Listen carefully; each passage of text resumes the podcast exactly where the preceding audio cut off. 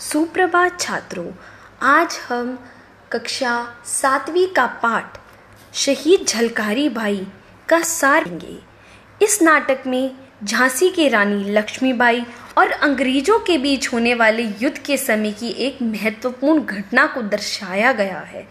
अंग्रेज़ी सेना ने लक्ष्मीबाई के किलों को चारों तरफ़ से घेर लिया। महल के भीतर रानी लक्ष्मीबाई जी अपने नाना साहिब के साथ बैठी हुई थी। परंतु इसमें कुछ लोगों का मानना था कि किसी तरह से बचकर वह यहाँ से निकल जाए ताकि सेना संगठन का काम किया जा सके।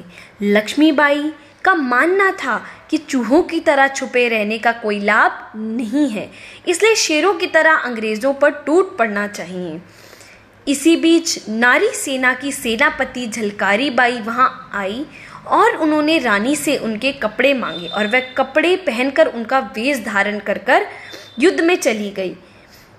उसके पश्चात वह वहाँ पर उन्होंने यह सोचा, यह योजना बनाई कि मैं अंग्रेज़ी सेना को उलझा कर रखूँगी और उसी बीच लक्ष्मीबाई वहाँ से निकलकर चली जाएँगी। और ऐसा कुछ ऐसा ही हुआ और युद्ध में झलकारी बाई ने डटकर अंग्रेज़ों का मुकाबला किया तथा वह अंत में जलकारी भाई परास्त हो गई और वीर गति को प्राप्त हो गई। धन्यवाद।